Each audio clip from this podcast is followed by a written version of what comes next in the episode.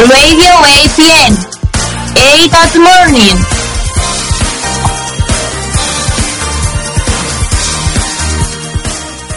Muy buenos días a todos. Aquí estamos una mañana más con todos vosotros.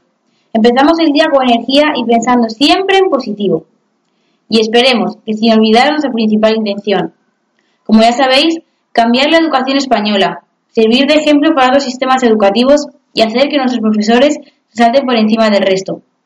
Así que bueno, sin más dilatación y sin haceros esperar ni un segundo más, empezamos. Nuestro programa de hoy de Un paso menos para el hombre, un paso más para la educación, tocará diferentes puntos a resaltar y que esperemos que os sirva de mucha ayuda. ¡Allá vamos!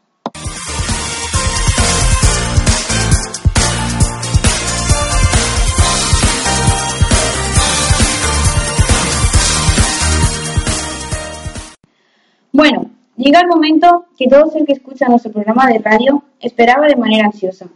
Como ya anunciamos hace unas semanas, este domingo íbamos a tener algunas de las visitas más reclamadas por nuestras redes sociales.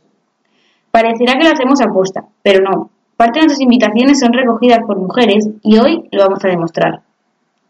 Nos acompañan y nos van a hacer vivir un programa de radio único nuestras chicas y casi familia Cayetana Rivera y Nayara Martín. What's a woman to me? Not quite the way you do. If I put you up on YouTube, you'll get a billion views. Forever I'll be faithful. Yeah, yeah. I swear that I'll stay true.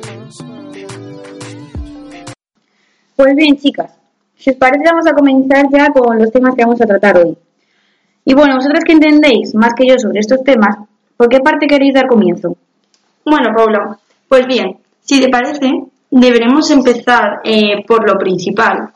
Muchos os preguntáis, ¿qué es la percepción? En nuestra ciencia entendemos por percepción al concepto que hace referencia a los diferentes procesos mentales que, como ya sabéis, usamos para formar impresiones de otras personas. Esto además incluye no solo cómo formamos estas impresiones, sino también las diferentes conclusiones que creamos sobre otras personas.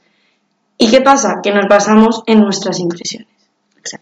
Bueno, pues esto también nos ayuda a, creer, a crear decisiones y romper falsas opiniones, pero también nos puede llevar a percepciones estereotipadas de otras personas. Vamos a fijarnos en cómo la percepción de una persona trabaja o funciona y el impacto que puede tener en otras personas. Obviamente, la percepción de una persona puede ser un proceso muy subjetivo que puede ser modificado por una serie de variables. Bueno, pero no obstante, por lo que puedo deducir, esas variables son específicas. Y creo que deberíamos explicar a nuestros seguidores cuáles son estas. Sí, claro, mira.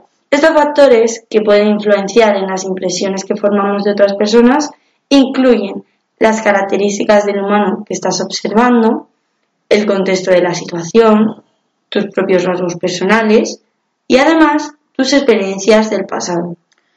Y, por ejemplo, en el caso de los autistas puede afectar considerablemente la forma en la que perciben un medio. ¿Tienes alguna pregunta, Paula? No, no, es que me a decir una pregunta, pero no hace falta. Bien, chicas, creo que nos habéis dejado bastante claro lo, que lo que puede significar la percepción social y no podéis haber elegido un ejemplo más claro que el de los niños o de los, de los adultos autistas, ya que para ellos el mundo gira de forma diferente y lo perciben con una clara distinción. Sí, la verdad que sí. Ahora me gustaría hablar también del proceso por el que pasa una impresión hasta que se forma. Bueno, ¿me dejáis paso, no? Sí, sí. Bueno, pues para que os quede suficientemente claro, os recordaré de qué trata la definición de este proceso. En este formamos un punto de vista general del carácter y de las habilidades de una persona, basada en información disponible sobre sus características y comportamientos.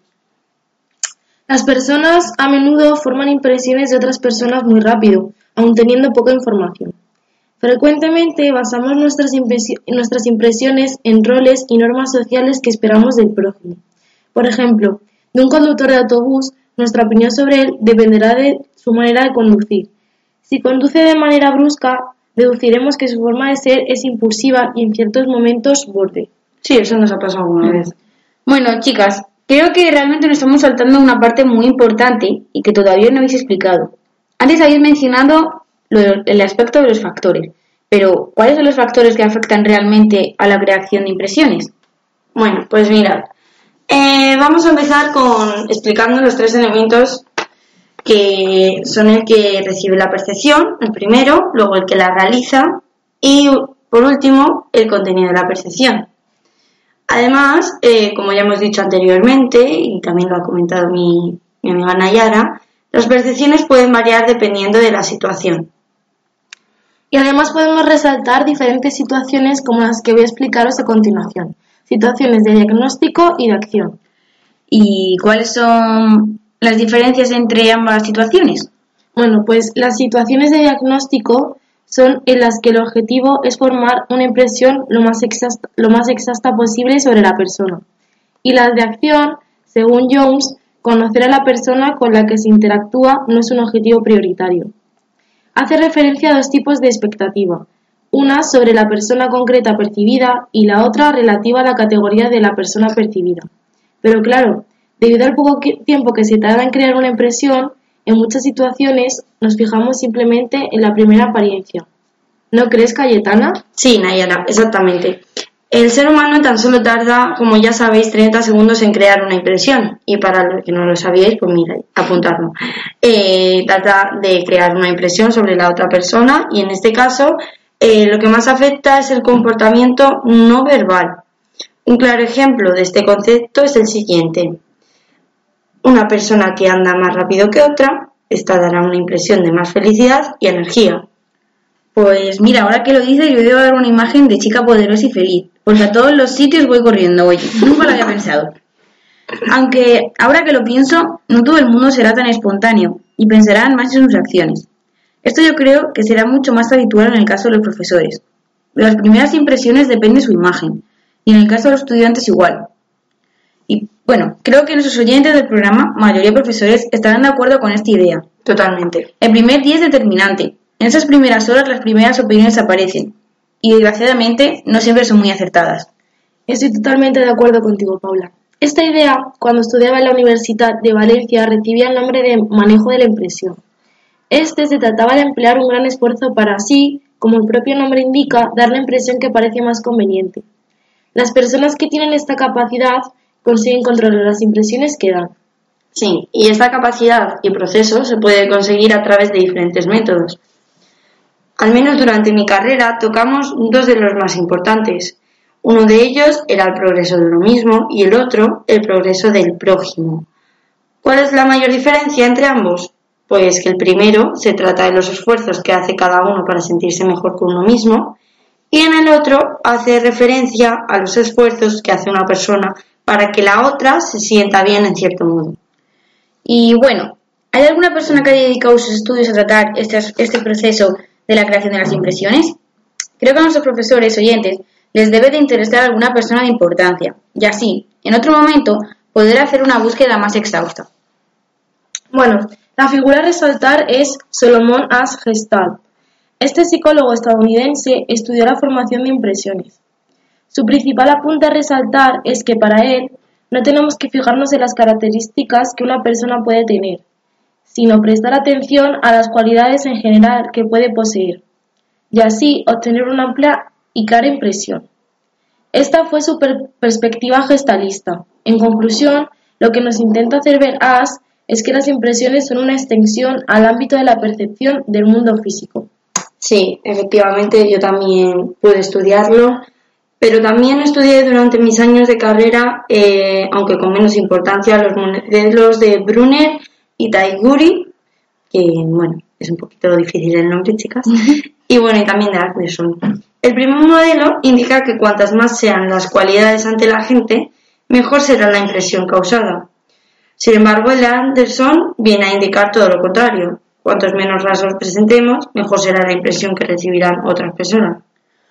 Pues bien, chicas, creo que ha llegado, creo que, llegado a este aspecto, cada uno debe de haber entendido que no hay modelo exacto el cual haya que seguir, sino que cada cual tiene la capacidad y la oportunidad de crear impresiones según sus ideales y pensamientos.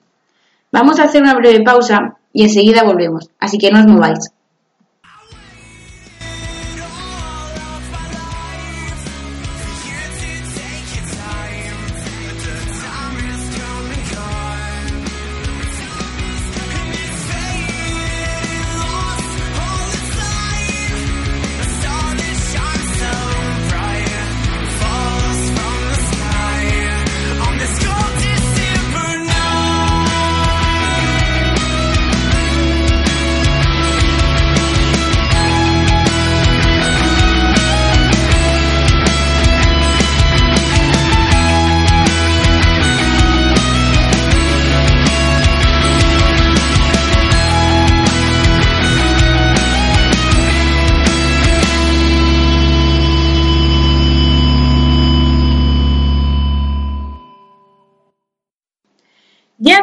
Vuelta, chicos, y bueno, me gustaría señalar que antes no nos ha dado tiempo y se nos ha pasado a hablar sobre Fritz y Neuberg. Ambos fueron psicólogos y en 1990 llevaron a cabo el modelo continuo de la formación de la impresión. Este juntó la posición de as y los modelos de suma, promedio y media ponderada. Esta unión no significa que cada modelo vaya a perder su significado como tal, sino que aumentarán las propiedades del estímulo. Espero haberlo explicado correctamente, ya que esto, como ya sabéis, no es mi campo y tampoco lo controlo muy bien. Exacto, Paula. Creo que nos has dejado, que no has dejado nada en el aire. Para rematar, os informaré, queridos profesores, que este modelo pasa por diferentes etapas. La categorización inicial, la categorización confirmatoria, la recategorización e integración fragmentada. Durante la primera etapa elegimos entre si nos interesa o no nos interesa la persona que está siendo evaluada. Si nos, interesa, la conoceremos y si no, pues se acaba el proceso. En la categorización confirmatoria nos basaremos en los estereotipos y de ellos se sacará la impresión. La recategorización es el tiempo que se emplea para conocer a una persona. Y por último, en la integración fragmentada se irá analizando cada rasgo de la persona por partes.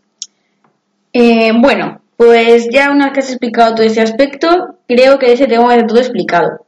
Por lo que, chicas, si os parece, podemos seguir con el tema que os parezca más interesante de explicar a nuestros clientes. A ver, ¿qué elegís? Pues bien, Paula, si os parece bien a ti y a Nayara, parece bien, no sé, me gustaría continuar con la perspectiva cognitiva, a cual se refiere al método por el que se perciben nuestros conocimientos y el de los demás. La figura resaltada fue Piaget. Imagino que todos nuestros oyentes y vosotras le conocéis. Sí, sí, perfectamente. El cual estudió el desarrollo de los seres humanos desde el punto de vista intelectual. También me gustaría indicar que hay muchas formas para desarrollar la vista intelectual, como por ejemplo tratar los desórdenes psicológicos. Bueno, después de esta breve introducción de información continuaré con Piaget. Gran parte de sus estudios estuvo dedicado al estudio de los niños, y su mayor conclusión fue que los niños no son menos inteligentes, sino que piensan de una forma diferente. Piaget llevó a cabo una de las mejores investigaciones con su sobrino, el cual demostró la realidad mencionada anteriormente. Esto es bastante interesante. Durante el experimento, atravesó diferentes etapas, como los esquemas, la asimilación, la acomodación y el equilibrio. El esquema, por un, por un breve, una breve definición para que la tengáis en cuenta. Eh, son categorías del conocimiento que nos ayudan a interpretar y entender las diferentes partes del mundo. En este caso, las experiencias pueden modificar las interpretaciones. Luego, la asimilación podemos decir que es el proceso por el cual se obtiene la información y que se guardan nuestros esquemas. Por otro lado, tenemos la acomodación. Es otra parte de la adaptación y crea nuevas experiencias. Y ya por último, el equilibrio es un mecanismo de balanza entre la asimilación y la acomodación, es decir, ayuda a los niños a evolucionar de una etapa a otra. Bueno, chicas, creo que desde mi humilde opinión, en muchas ocasiones, no siempre las percepciones y las impresiones creadas van por el camino correcto. A veces nos equivocamos. Estas equivocaciones, a su vez, también son creadas por aspectos equívocos. Pero ¿como cuáles? Exactamente, estoy de acuerdo contigo, Paula. Las impresiones no siempre son creadas correctamente y esto puede estar debido a señales no verbales conflictivas, atribuciones erróneas y el mal manejo de las impresiones. La única manera que tenemos de saber si la imagen que tenemos de otra persona es la correcta o no depende de si está muy unida o conectada a la opinión de un ser cercano o familiar. En las ocasiones en las que no gozamos de la opinión de una persona cercana, nos fijamos en la apariencia. Esto es, una persona con un físico atractivo irá con aires de superioridad. Esto es debido a, a, la manera en la que la gente les hace sentir, es decir, la opinión de otras personas les influye. Y bueno, me gustaría acabar este tema con una gran frase que dijo Henry David Thoreau. Sabes una persona que realmente te interesa, más de lo que te pueden contar. Una mirada, un gesto, un acto, puede decir más que unas palabras dependiendo de una persona. Vaya frase. Esto creo que es un aspecto que los profesores que nos estén escuchando estarán entendiendo a la perfección. En muchas ocasiones tendrán que hacer frente a niños o niñas que tengan ideas equívocas sobre sus compañeros, y ellos tendrán que ser los encargados de mejorar la situación e intentar que ningún alumno se sienta incómodo en su espacio en la educación.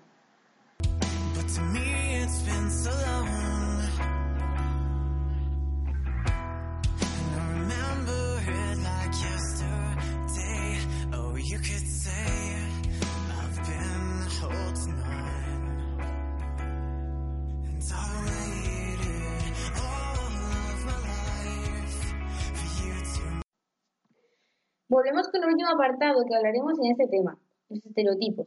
Explicaré de forma breve de dónde proviene este aspecto y cuál es su definición. Podemos diferenciar entre varias definiciones. Primero, en sus orígenes, la palabra estereotipo se utilizaba para dar nombres a las impresiones que realizaban los moldes de plomo. Por otra parte, de acuerdo con Lippmann, los estereotipos son las ideas que están en nuestra cabeza y que nos hacen pensar a qué categoría pueden pertenecer las personas o las cosas. Y si os parece, podemos empezar con el concepto de McCarthy y Spears. Es verdad. De ellos debemos resaltar que opinan que hay que saber eh, tres ideas para saber qué es realmente un estereotipo. Estas ideas se pueden resumir en las siguientes frases. Los estereotipos son las creencias sobre un grupo para conocer la realidad de la sociedad. Al igual que hay diferentes definiciones dependiendo de la persona que la realice. También podemos diferenciar entre dos tipos diferentes de estereotipos, los culturales y los individuales. Los individuales se refieren a las creencias o ideas de un individuo sobre un grupo y los culturales los pensamientos en modo general sobre la sociedad. Mm, no obstante, a pesar de que haya diferentes tipos de estereotipos, también podemos observar diferentes métodos por los cuales están representados. El primero de ellos es el modelo de los prototipos. En este se compara una característica de un miembro de un grupo con un estereotipo. El segundo es el modelo ejemplar. En este se representan a los miembros de un grupo con ejemplos concretos. El tercero es el modelo de las cadenas asociativas. Perdón. Las personas están unidas por una característica en común. Por último, está el modelo esquema, un estereotipo que afecta al grupo de la misma manera y en el mismo nivel. Además, creo que deberíamos resaltar que los estereotipos, como ya mencionaron algunos expertos, son activados automáticamente en las personas. Y cada uno tiene diversos objetivos que se aplican dependiendo de la información que se tiene sobre una persona. Exacto, podemos diferenciar entre cinco diferentes funciones. La categorización, la defensa de los valores personales, la facilitación perdón, de la identidad social, la explicación de eventos y la justificación de nuestras acciones contra grupos externos. Bueno, no sé si recuerdas, Nayara, como anteriormente hemos mencionado, la percepción social, en los estereotipos también hay diferentes formas de crear estereotipos dependiendo de las numerosas teorías. Podemos encontrar las siguientes. El efecto Pygmalion, ¿lo conocéis? Sí, sí, creo que sí. Consiste en las, bueno, para los que no lo conocéis, consiste en las expectativas que tenemos de las otras personas. Esta teoría es una de las más importantes a tener en cuenta por los profesores, con la generación de los comportamientos y las relaciones imaginarias. Con ello asociamos aspectos irreales a la sociedad. Luego tenemos la homogeneidad de grupos externos, que al no querer guardar una similitud con otros grupos externos, tendemos a crear un estereotipo negativo sobre ellos. Algo que asombra a la mayoría de las personas es cómo los estereotipos se van manteniendo con el paso del tiempo. Esto se debe a una formación inconsciente, el proceso de asimilación y el proceso relacionado a la memoria. Para finalizar con ese tema, me gustaría que indicarais las diferentes formas que es de medirlos, por favor. Sí, sin ningún problema. Las dos formas son la directa y la indirecta. Con la indirecta, además de pensarlos, los comunicas al resto. Y con la indirecta se piensa, pero no se comunica. Algo sencillo, como ya veis. Bueno, Chicas, creo que con esto hemos dado fin al tema de la percepción social. Haremos una pausa y enseguida volvemos con el siguiente tema, atribuciones causales.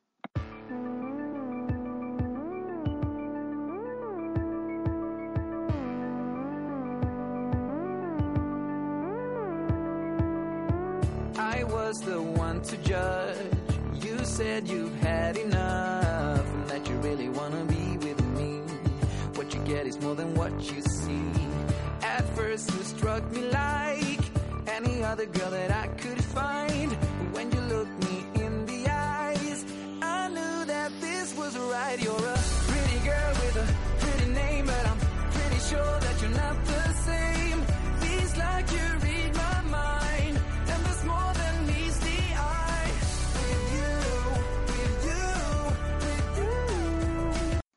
Volvemos con todos vosotros y en especial con nuestros profesores.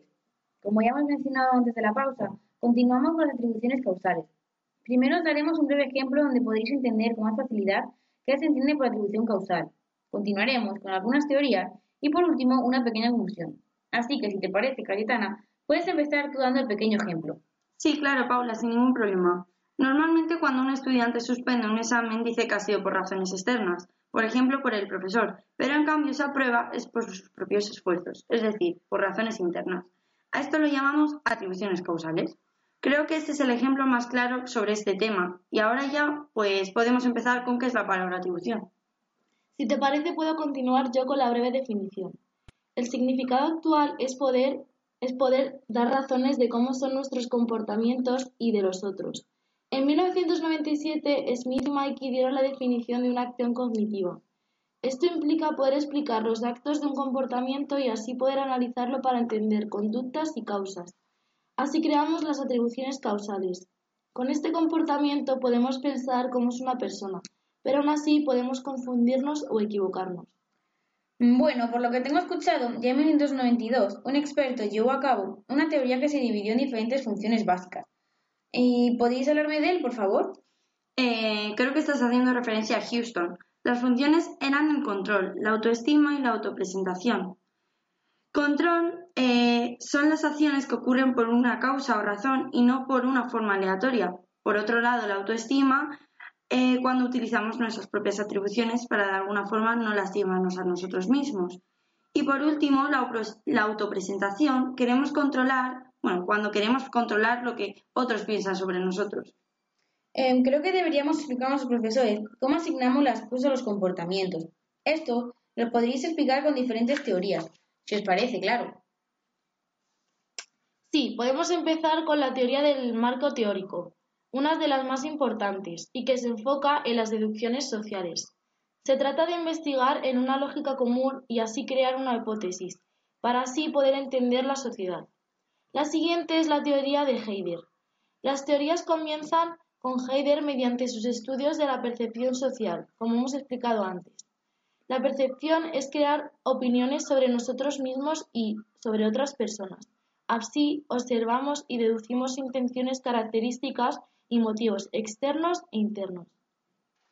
Por otro lado, Houston argumentó que lo que princip- principalmente contribuyó en la atribución Heider fue la división de causas potenciales de la acción interna y, externa. Esta división tiene una consecuencia que hay que diferenciar, es decir, cuando hablamos de lo interno, algo que controlamos interiormente, por ejemplo, la, la capacidad, el esfuerzo, y de lo externo, algo que controlamos exteriormente, como la dificultad para trabajar, la suerte. Bueno, yo quería contar que durante mis años de estudios me explicaron que la mayor importancia que tiene esta teoría es la relación que guarda con la deficiencia en el colegio. Es decir, dependiendo de si es externa, tenemos que tratar al sujeto, o si es externa, tenemos que tratar al ambiente. Es, es diferente todo esto. Además, esta teoría inspiró a Jones y Davis. Estos indicaron que la intención de la atribución estaba producida por dos condiciones. La primera condición es que la percepción de cada una, pers- de, cada una de las personas que realiza el acto va a tener consecuencias por esto. Y la segunda condición es que la percepción de la persona puede producir las consecuencias. Mm, Podemos, si os parece, hacer referencia a las últimas teorías de las que vamos a hablar en nuestro programa de hoy. Y así podemos tocar otros temas que también nos interesan. Nayara, si te parece, continúa tú con la teoría atribucional de la motivación. Vale, pues llegados a este punto hemos visto que la atribución es el por qué ocurren las cosas y puede ser interno cuando nos culpamos a nosotros y externo cuando culpamos a terceras personas. Weiner elaboró esta teoría y está basada en que la percepción de la experiencia de los colegios, es decir, en las notas, influye la motivación. Rotter defiende que atribuyéndonos éxitos nos creamos una autoestima positiva. Y Weiner después explicó que no solo debemos tener en cuenta los factores externos e internos, sino otras dimensiones como el control locus, la, la estabilidad y el control. Bueno, Nayara, creo que los factores son mucho más entendibles si los explicamos con ejemplos. El control locus, por ejemplo, es atribuir algo a nosotros mismos o a los demás. Puede ser interno si asumimos que hemos suspendido porque no hemos estudiado o puede ser externo si pensamos que hemos suspendido porque era difícil. La esterilidad, por otro lado, es algo que puede o no cambiar. Puede ser variable si hemos suspendido el examen porque he tenido un fuerte dolor de cabeza o estable, no tener la capacidad de aprobar un examen. Por último, está el control. Podemos controlar o no las causas de algo. Puede ser controlable si suspendimos porque no hemos estudiado lo suficiente, pero podemos estudiar más para el siguiente y pasarlo. O incontrolable, pensamos que hemos suspendido el examen porque el profesor nos odia. También podemos añadir que Weiner relacionaba cada factor con reacciones diferentes. Por ejemplo, el control locus lo relacionaba con la autoestima y la motivación. Este aspecto los profesores lo tienen que tener muy en cuenta, ya que deben de intentar tener a sus alumnos en continua motivación y con la autoestima alta. Así que ya sabéis, queridos profesores, a subir el ánimo a vuestros alumnos. La estabilidad la relaciona con las expectaciones del futuro y por último, el control está relacionado con la culpa, el enfado y el agradecimiento. En conclusión, sobre esta teoría, lo más importante para cambiar el comportamiento mm, de una persona no es la causa de los resultados, sino por qué está causado. Por último, sobre este tema, trataríamos la teoría de Fisk y Taylor. Este incluye el error y el punto de vista. Comenzaremos hablando sobre el error y continuaremos con el punto de vista u opinión. El error ocurre cuando solo existe una única verdad universal, y el punto de vista es una distorsión sobre cosas diversas. Las distorsiones son aspectos subjetivos y dependen de las creencias de cada persona. Podemos diferenciar entre distorsiones individuales y sociales. Las individuales dependen de tus, de tus propias percepciones y las sociales por apoyar las de otros. Creo que con esto hemos dado por finalizado el tema de la atribución causal. Haremos una breve pausa y volveremos con uno de los últimos temas que trataremos en el programa de hoy. Pero como siempre, antes de irnos, os recordamos que si tuiteáis vuestra opinión sobre el tema tratado con nuestro hashtag Salvando la Educación, podéis participar en el sorteo de un pack de juegos sobre los estereotipos para utilizar en vuestras escuelas y así mejorar el desempeño de sus alumnos. Así que ya sabéis, dedos en vuestros móviles y a jugar. A lo largo del programa comunicaremos el afortunado que ha conseguido impactarnos con su gran parecer sobre el mundo docente. Pero recordad, tenéis que dar lo mejor de vosotros. Enseguida volvemos.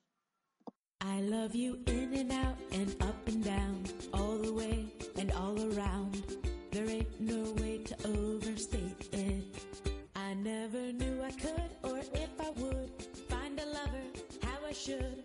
You just can't plan for love like this. Oh, oh, you.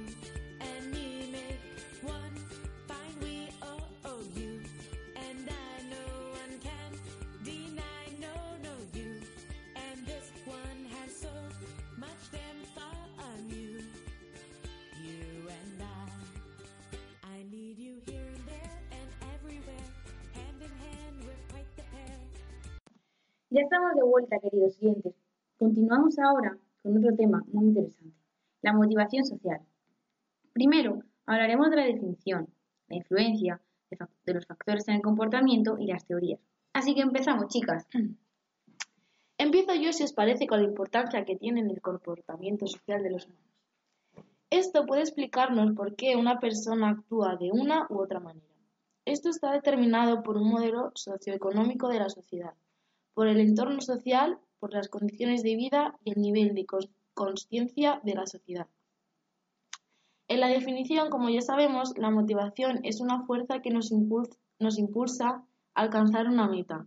Se puede diferenciar entre la dinámica externa o interna del individuo. Bien, pero realmente creo que el comportamiento de cada persona está influenciado por diversos factores. ¿Podríais mencionármelos?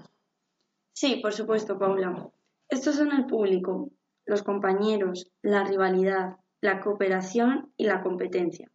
Si os parece, mm, voy a continuar mencionando eh, las teorías que están relacionadas con este tema. La primera es la coacción y audiencia. Esta se refiere a la influencia que tiene la presencia de otros sobre uno mismo. Zayong afirma que hay un aumento en la activación y en el rendimiento cuando el sujeto compite contra otros. Esto se conoce como el efecto de la coacción.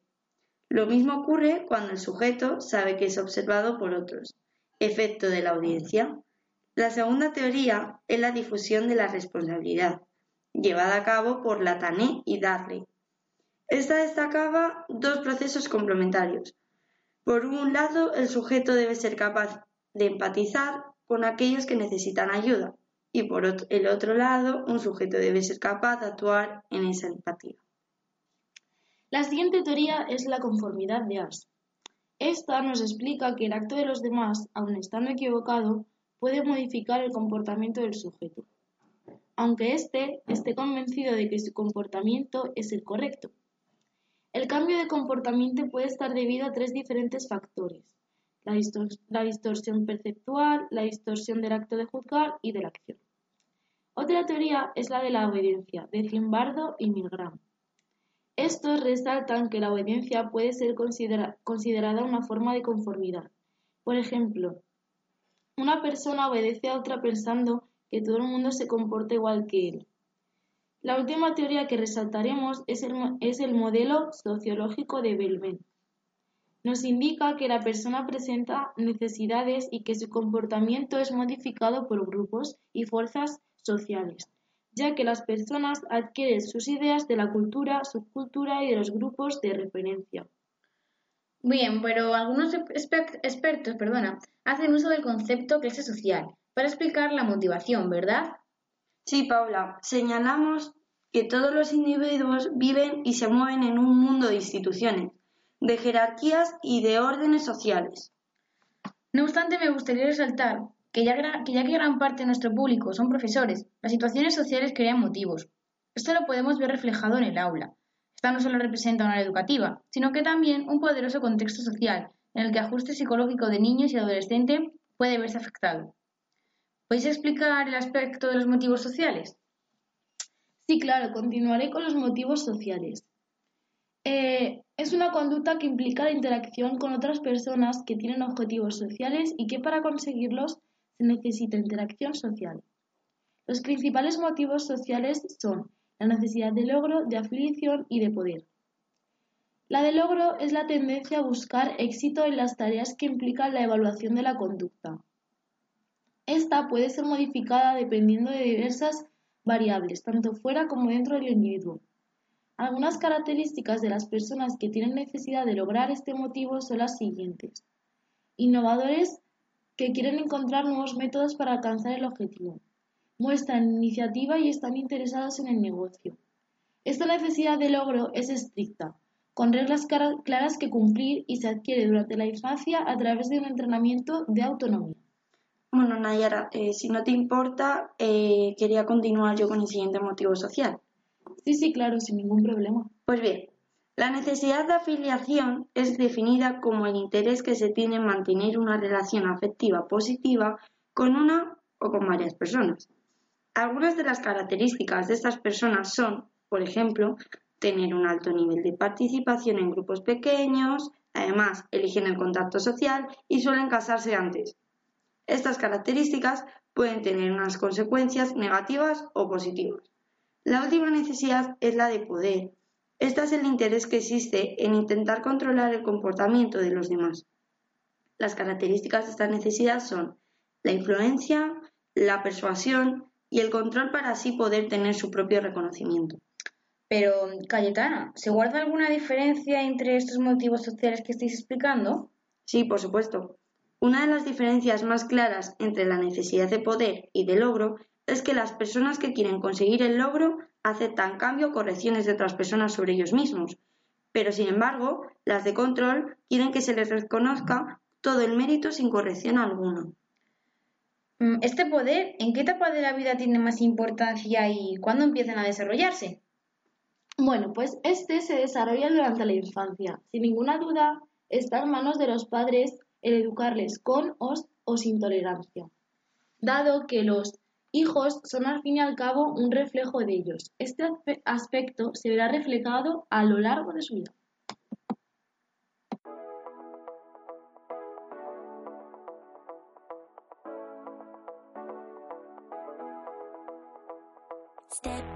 Out.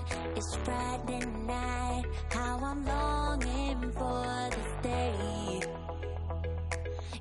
I'm single, oh, we want to mingle, and my friends are on the way.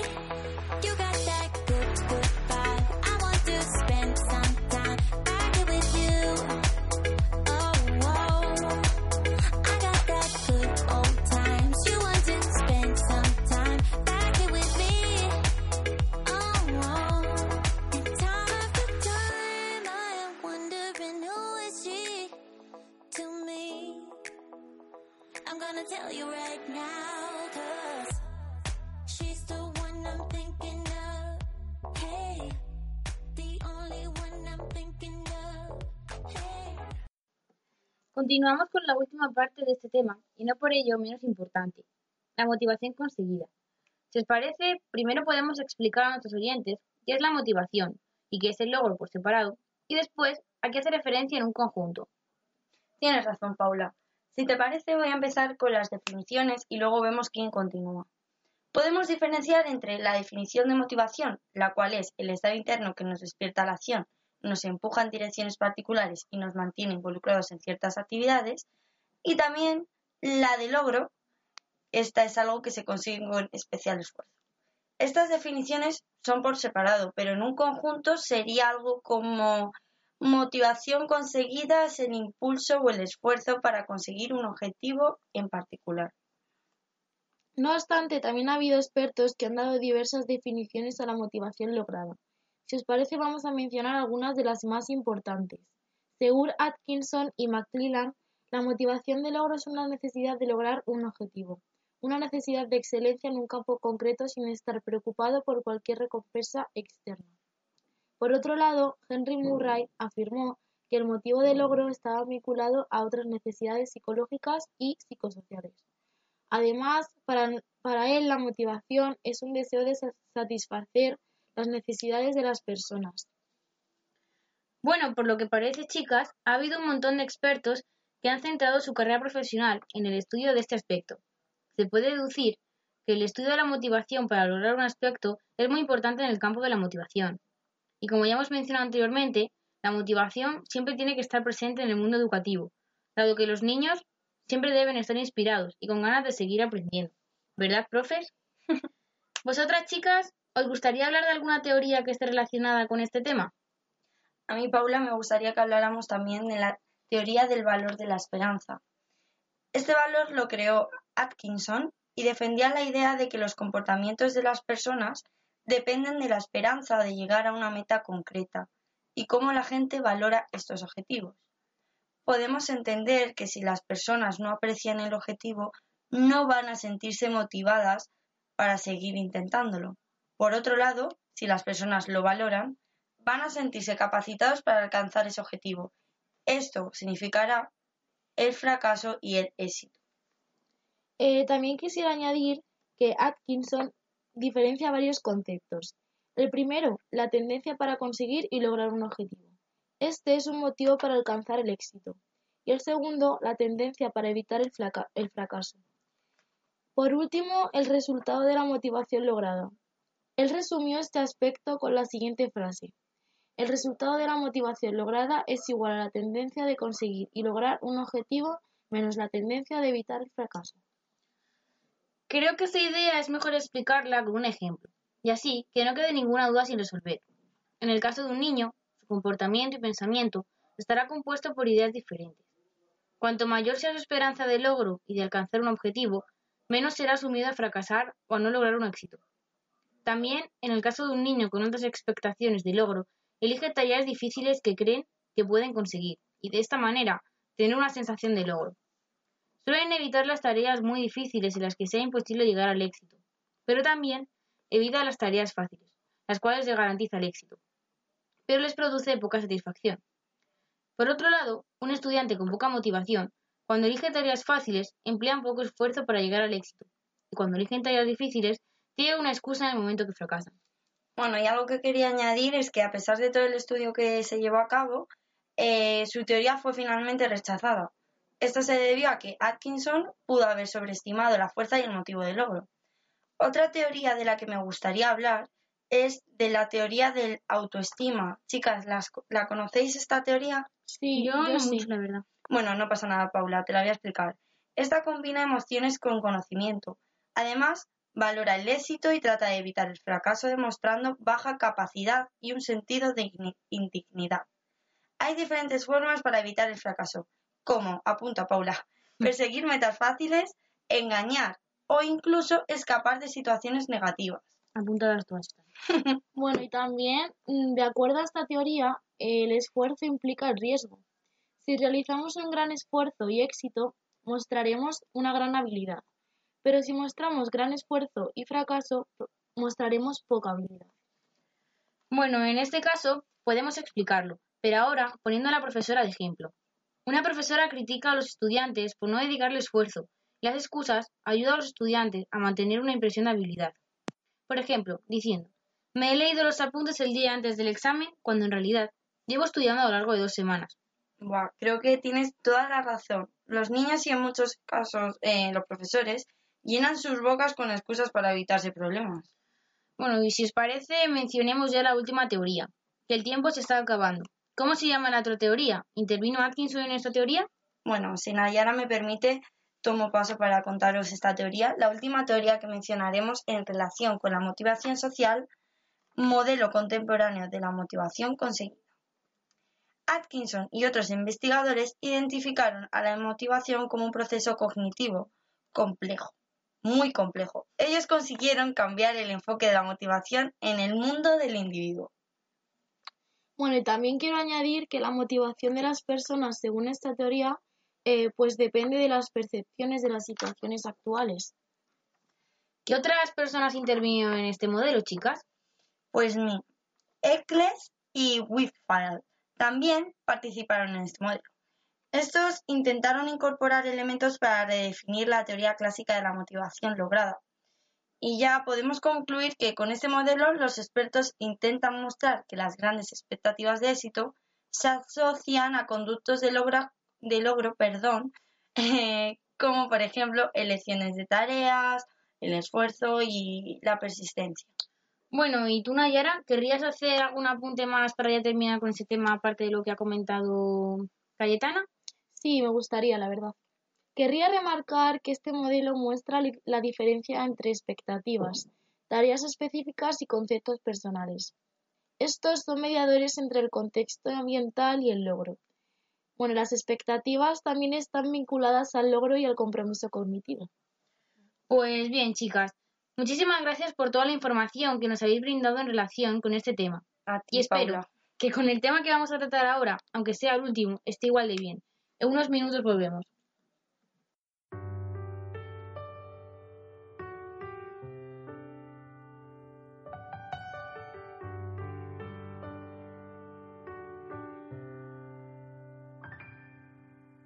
Feel I'm sick and fall, I fall into your heart.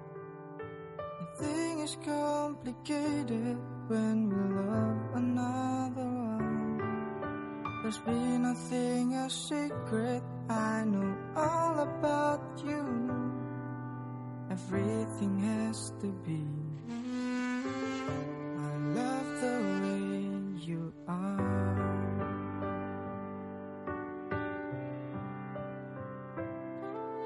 Sometimes love never found. What do we looking for? But I know God will teach us better our sacrifice. There's been nothing a secret. I know all about you. Everything has to be.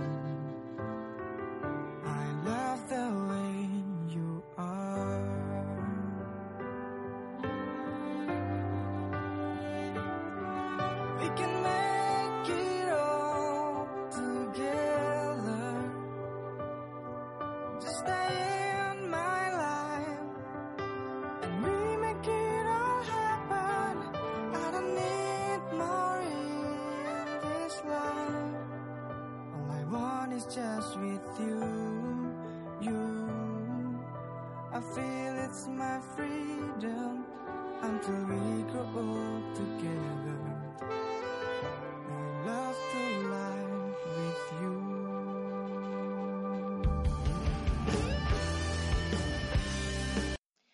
Bueno, ya estamos de vuelta después del parón y antes de continuar con la información que nos traen nuestras expertas, quería comentar que las canciones que estamos poniendo en el programa de hoy han sido elegidas por, nuestros- por ellas. Sus autores son jóvenes artistas, cuya intención es mejorar la concentración en las escuelas y así mejorar las notas conseguidas.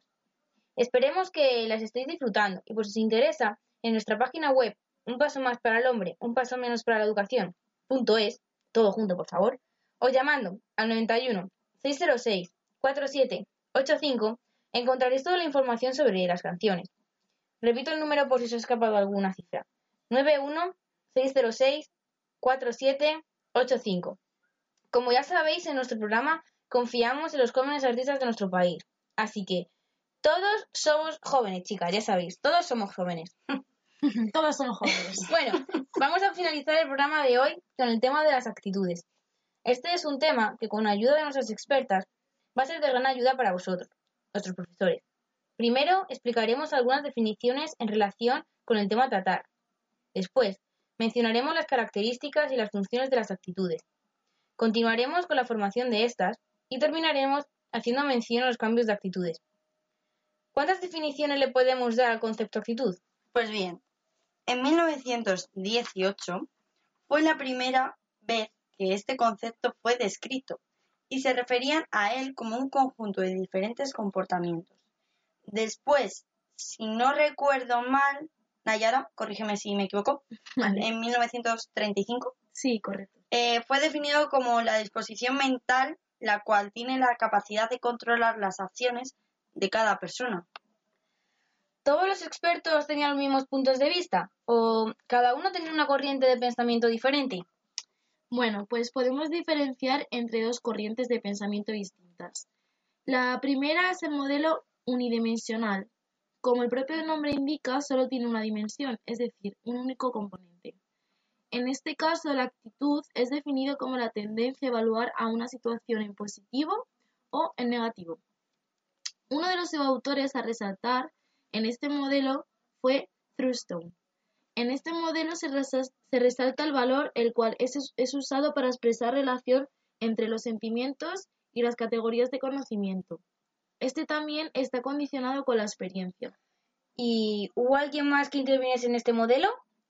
Bueno, en este modelo, Usgot and Tanbaum definieron la Vaya actitud, nombres. defini- definieron la actitud como dimensión evaluativa. Estos marcaron una diferencia entre las creencias y las intenciones de comportamiento. Las creencias fueron tomadas como las opiniones que se tiene sobre una información y las intenciones del comportamiento como la predisposición de una persona a hacer determinada acción respecto al objeto de la actitud. Y mm, bueno, Cayetana, ¿podrías tú explicar el siguiente modelo, por favor? Claro que sí, Paula. Sí, se trata del modelo multi- multidimensional. En este caso, la actitud tiene múltiples componentes y se define como la tendencia a responder ante determinados eventos o situaciones. Podemos resaltar la figura de nuestro querido Rosenberg. Este modelo tiene un carácter cuyas valoraciones están hechas de la naturalidad del criterio y de los sentimientos de las personas y la disposición respecto a la actitud y el objeto. Pero, ¿qué tres componentes de la actitud se pueden diferenciar en este modelo? Pues mira, Paula, te cuento. Encontramos el cognitivo, el afectivo y el reactivo. El cognitivo se realiza por las percepciones que una persona tiene sobre un objeto y de un criterio. Este objeto puede ser o una idea o un concepto. El afectivo, que son los sentimientos de una persona en relación con el objeto. Y por último, y finalizo, el reactivo, el cual es la tendencia a reaccionar ante un objeto en una determinada forma. Mm, ¿Cuáles son las características de las actitudes y en base a qué pueden cambiar? Bueno, en el caso de dos personas, eh, las actitudes respecto al mismo objeto pueden variar en base a la estructura, la naturaleza de sus conocimientos y los elementos afectivos y de comportamiento. ¿Y podemos encontrar alguna diferencia entre actitud, valor, comportamiento y motivo? Porque por lo que tengo entendido, cada aspecto se da en una situación diferente. ¿Qué di- ¿Pero qué diferencia podemos encontrar? A ver. Mira, en el caso de las actitudes y los valores podemos observar una clara diferencia. Te voy a poner un ejemplo. Una persona puede tener una actitud en la que la libertad de expresión esté presente. Estas actitudes reflejarán la existencia del valor. Y el valor está basado en el conjunto de pensamientos en base a un objetivo y una situación. Mm, Creo que con lo que acaba de hacer Cayetana es una muy buena idea. Explicar con ejemplos las diferencias que hay entre estos. Así que si te parece Nayara, menciona un ejemplo en el caso de las actitudes y los motivos. Para los profesores de las escuelas, creo que en vez de utilizar tanta teoría, es también mejor utilizar algunos ejemplos. Bueno, continúa. Sí, estoy totalmente de acuerdo contigo. No obstante, el motivo, al igual que la actitud a través del comportamiento, se puede observar a una persona. En el caso de la actitud y los motivos, podemos encontrar una diferencia en la tendencia de comportamientos y su orientación. La motivación es entendida como la orientación de un organismo hacia un objeto discriminatorio en la sociedad. Por otro lado, la actitud es la organización interna que permite al sujeto mantener su comportamiento aun cuando el objetivo no está presente. Quiero añadir que otra diferencia es que el motivo puede aparecer y desaparecer y que la probabilidad de manifestar esa actitud se basa en las, en las razones que debe enseñar ese sujeto. Efectivamente, Nayara. Si te parece, voy a terminar mencionando la diferencia entre actitud y comportamiento, chicas. Muy bien. Por ejemplo, si una actitud en concreto tiene una clara orientación, hay una alta probabilidad de encontrar coherencia entre la dirección del criterio y el modo en el que se comportará. Bueno, pues una vez terminadas las diferencias, porque espero que no haya ninguna más, si os parece, mencionemos las funciones de una actitud. Bueno, pues a ver. Eh, las actitudes eh, se vuelven un valor funcional para una persona y surgen y son mantenidas porque satisfacen los patrones básicos de la motivación. Al igual que éstas, también expresan los valores y los sistemas en una persona. Pero, ¿qué persona puede, podemos resaltar y qué papel tuvo las funciones de la actitud? Porque todavía no hemos dicho ninguna persona. Madre mía, Paula, me parece vergonzoso que no conozcas a Katz. Podemos resaltar en este caso a nuestro gran profesor y maestro Katz. Este propuso las cuatro bases funcionales de las actitudes en referencia a la motivación. Estas son, volver a apuntar chicas, función adaptativa, función defensiva de sí mismo, función expresiva de los valores y función económica o de conocimiento. Todas apuntadas. Pero bueno, una vez explicado qué es una función y cuáles son sus principales bases, debemos especificar en qué etapa de la vida se desarrollan y se entrenan estas. Bueno, pues a ver, realmente no hay un periodo específico dado que se puede adoptar a lo largo del ciclo de la vida. Entonces, de acuerdo con Newcomb, tiene su origen en razones específicas, las cuales son discriminadas y asociadas con la desaparición de una tendencia.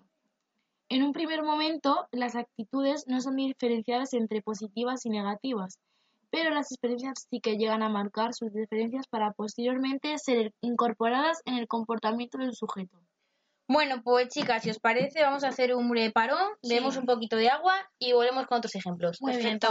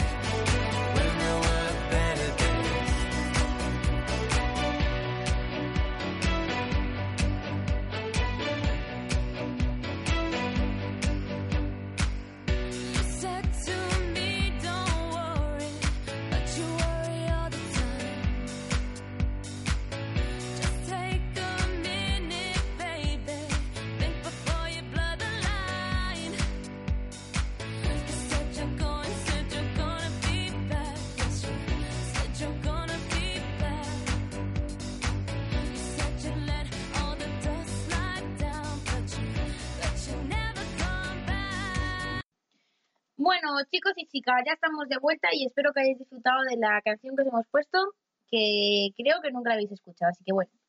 Continúo donde la habíamos dejado antes del breve paro. Eh, ¿Podéis darme algún ejemplo para entender de alguna manera un poco más práctica todo lo comentado anteriormente? Sí, claro, sin ningún problema. A ver, chiquitinas o chiquitines. Imaginad a algún estudiante de los profesores que nos están escuchando. Este tipo, este tiene un problema de geometría. Pide ayuda a su profesor de matemáticas. Pero no recibe ninguna respuesta de él. Qué pena. Posteriormente, pide ayuda a su profesor de química. Este, sin embargo, sí se involucra en el problema. A partir de este momento, sabe que puede contar más con su profesor de química que con el de matemáticas. Es lógico, ¿no? Sí, pues sí, creo que es un aspecto que lo- los alumnos tienen muy en cuenta y se fijan mucho en los profesores que realmente les ayudan. Así que bueno, eso ya cada profesor. Ahora, si os parece, expliquemos cómo se forman y desarrollan las actitudes y qué diferentes factores están involucrados en su aprendizaje. Bueno, pues podemos diferenciar entre factores psicosociales y los mecanismos para, formar actitudes. En el caso de los factores psicosociales, las normas grupales consolidan las influencias. Esta influencia del primer grupo eh, al cual perteneces lleva a cabo una fuente de presión con el que el tiempo servirá de ayuda. Eh, también voy a hacer referencia para que se, puede, para que se pueda entender mejor. Eh, en un colegio, tres chicas pertenecen a un grupo de animadores, pero con el paso del tiempo se dan cuenta de que tienen más cosas en común con el grupo de cante. Con este descubrimiento descubren que el de canto eh, tienen más actitudes respectables y positivas. Y Cayetana, si te parece, explica los mecanismos que existen para formar las actitudes. A ver, podemos diferenciar entre el condicionamiento clásico, el instrumental, y el aprendizaje social. En el primero, este es el condicionamiento clásico, si una profesora intenta promover la responsabilidad y el duro trabajo, será difícil aplicar estos cambios, por lo que los niños tendrán otros estímulos al observar gente responsable cerca de ellos. En el segundo, el instrumental, si una profesora intenta crear un ambiente de generosidad encomendando a un estudiante un acto generoso al ayudar a otro compañero con aspectos del colegio. Y el tercero, el cual es el aprendizaje social, un individuo de referencia para el sujeto puede fomentar la creación de actitudes negativas o positivas. De todas formas, a pesar de todo lo que nos estáis comentando, las personas no se mantienen con las mismas actitudes en todo momento. Esto se debe al cambio de actitud, pero realmente ¿por qué se produce y cuándo cambia y cómo? Bueno, pues esto se puede deber a diferentes razones. Una persona puede cambiar su actitud debido a la anterior que no era adecuada para alcanzar objetivos o también porque tenga que adaptarse a la situación. La razón por la que cambiamos estas actitudes es porque pierden la función por la que fueron adquiridas.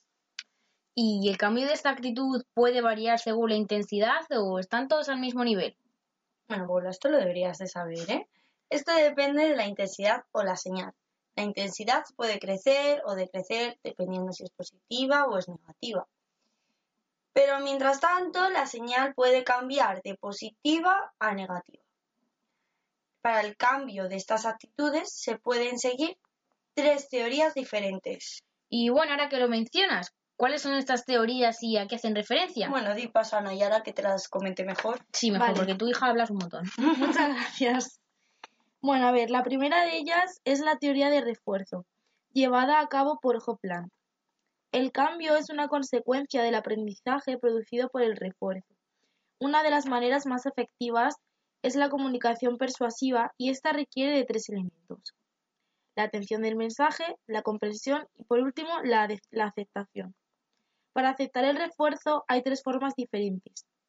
Animar la expectación de que la respuesta elegida es la correcta, intención del eh, demandante, que puede ser la de convencer al sujeto de que el demandante no gana nada por convencerle, y por último, el refuerzo social el que en el que una persona de prestigio puede influir en la actitud de un sujeto. ¿Y qué otras dos teorías explican el cambio de actitud o no hay ninguna más? Bueno, Paula, ya sé que no te gusta que hable, pero nos encontramos con la teoría del equilibrio. Las personas tienden a buscar una balanza en la estructura del conocimiento.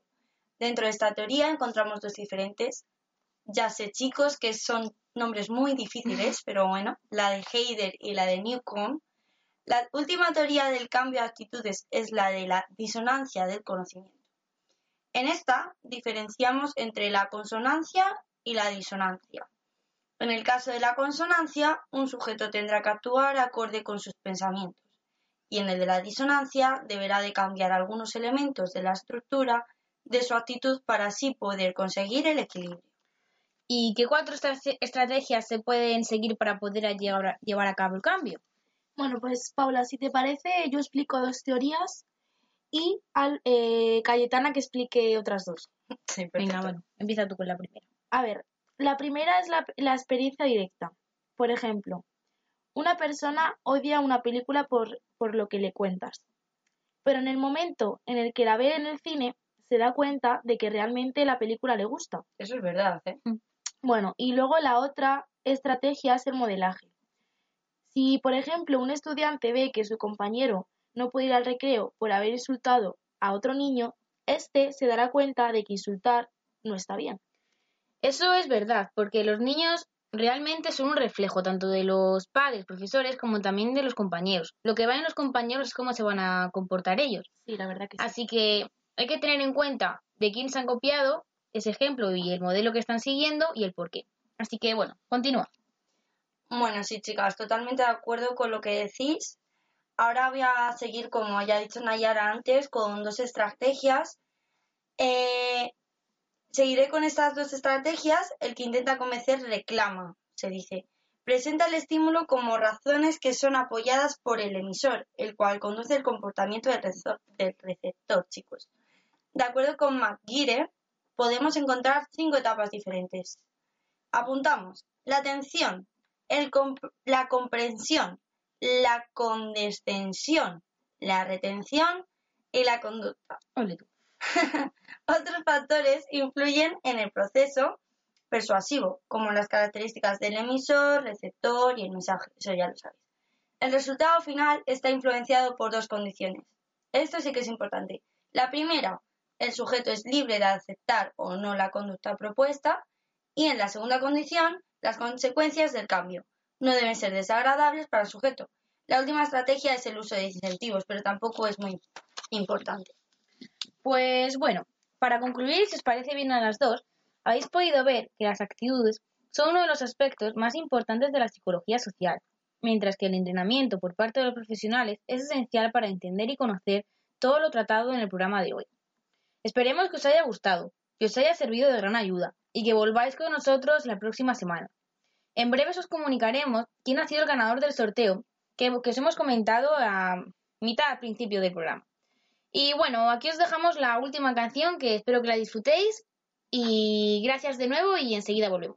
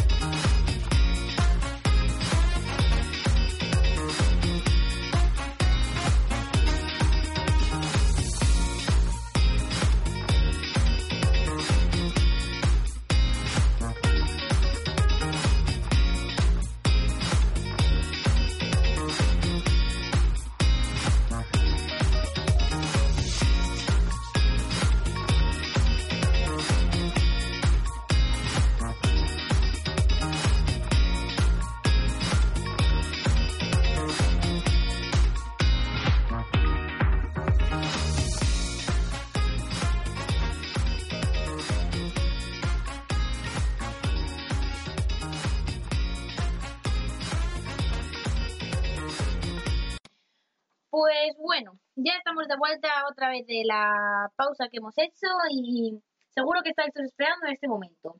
Solo nos falta por comunicar quién ha sido el ganador del pack que sorteamos. Nos han sorprendido muy gratamente las opiniones que hemos leído, pero finalmente solo saltaremos las dos mejores. Esperemos que en todos los, todos los concursos que se hagan haya la misma participación y os curréis de la misma manera todas las respuestas y la participación sea mucho más alta.